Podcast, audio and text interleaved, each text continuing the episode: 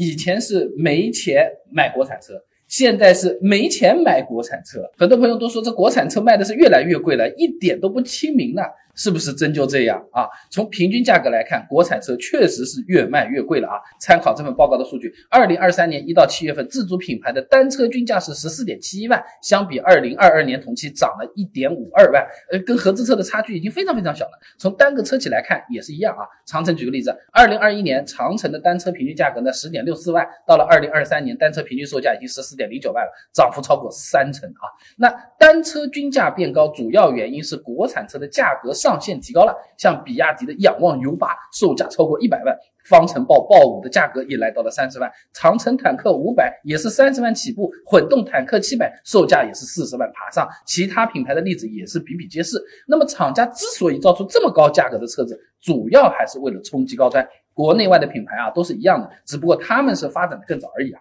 这篇论文里面就提到啊，这品牌高端化不仅有助于提升车企美誉度和含金量，也有助于提升汽车品牌溢价能力，是汽车行业品牌发展的必然趋势啊。说真话，就高端品牌，很多时候啊，它就是一个汽车品牌的门面招牌。高端产品也能从侧面展示自己的技术实力，是汽车品牌发展到后面必须要走的一步，不然的话，人家就觉得你没水平。但同时啊，不是说追求高端化，十万块钱这市场我就不要了。贵的国产车确实越来越多，但是便宜的、有性价比的国产车也是一直都在啊。像二零二三年上半年比较热门的比亚迪秦 PLUS 冠军版，还有下半年的五菱星光啊，跟同价位的合资车比，性价比明显都是高出一大截的啊。那么除了厂家自己要冲击高端，站在我们消费者的角度来说，其实大部分的朋友购车预算也是在慢慢上调的。哎，从这份报告来看啊，相比二零二一年、二零二三年购车预算十万以下的用户呢，占比是明显下降了，只有百分之五点五了，而二十到五十万区。间的用户啊，从二零二一年的百分之四十点七涨到了二零二三年的百分之五十四点一。说人话，就以前大家都没钱，那肯定选便宜的啊，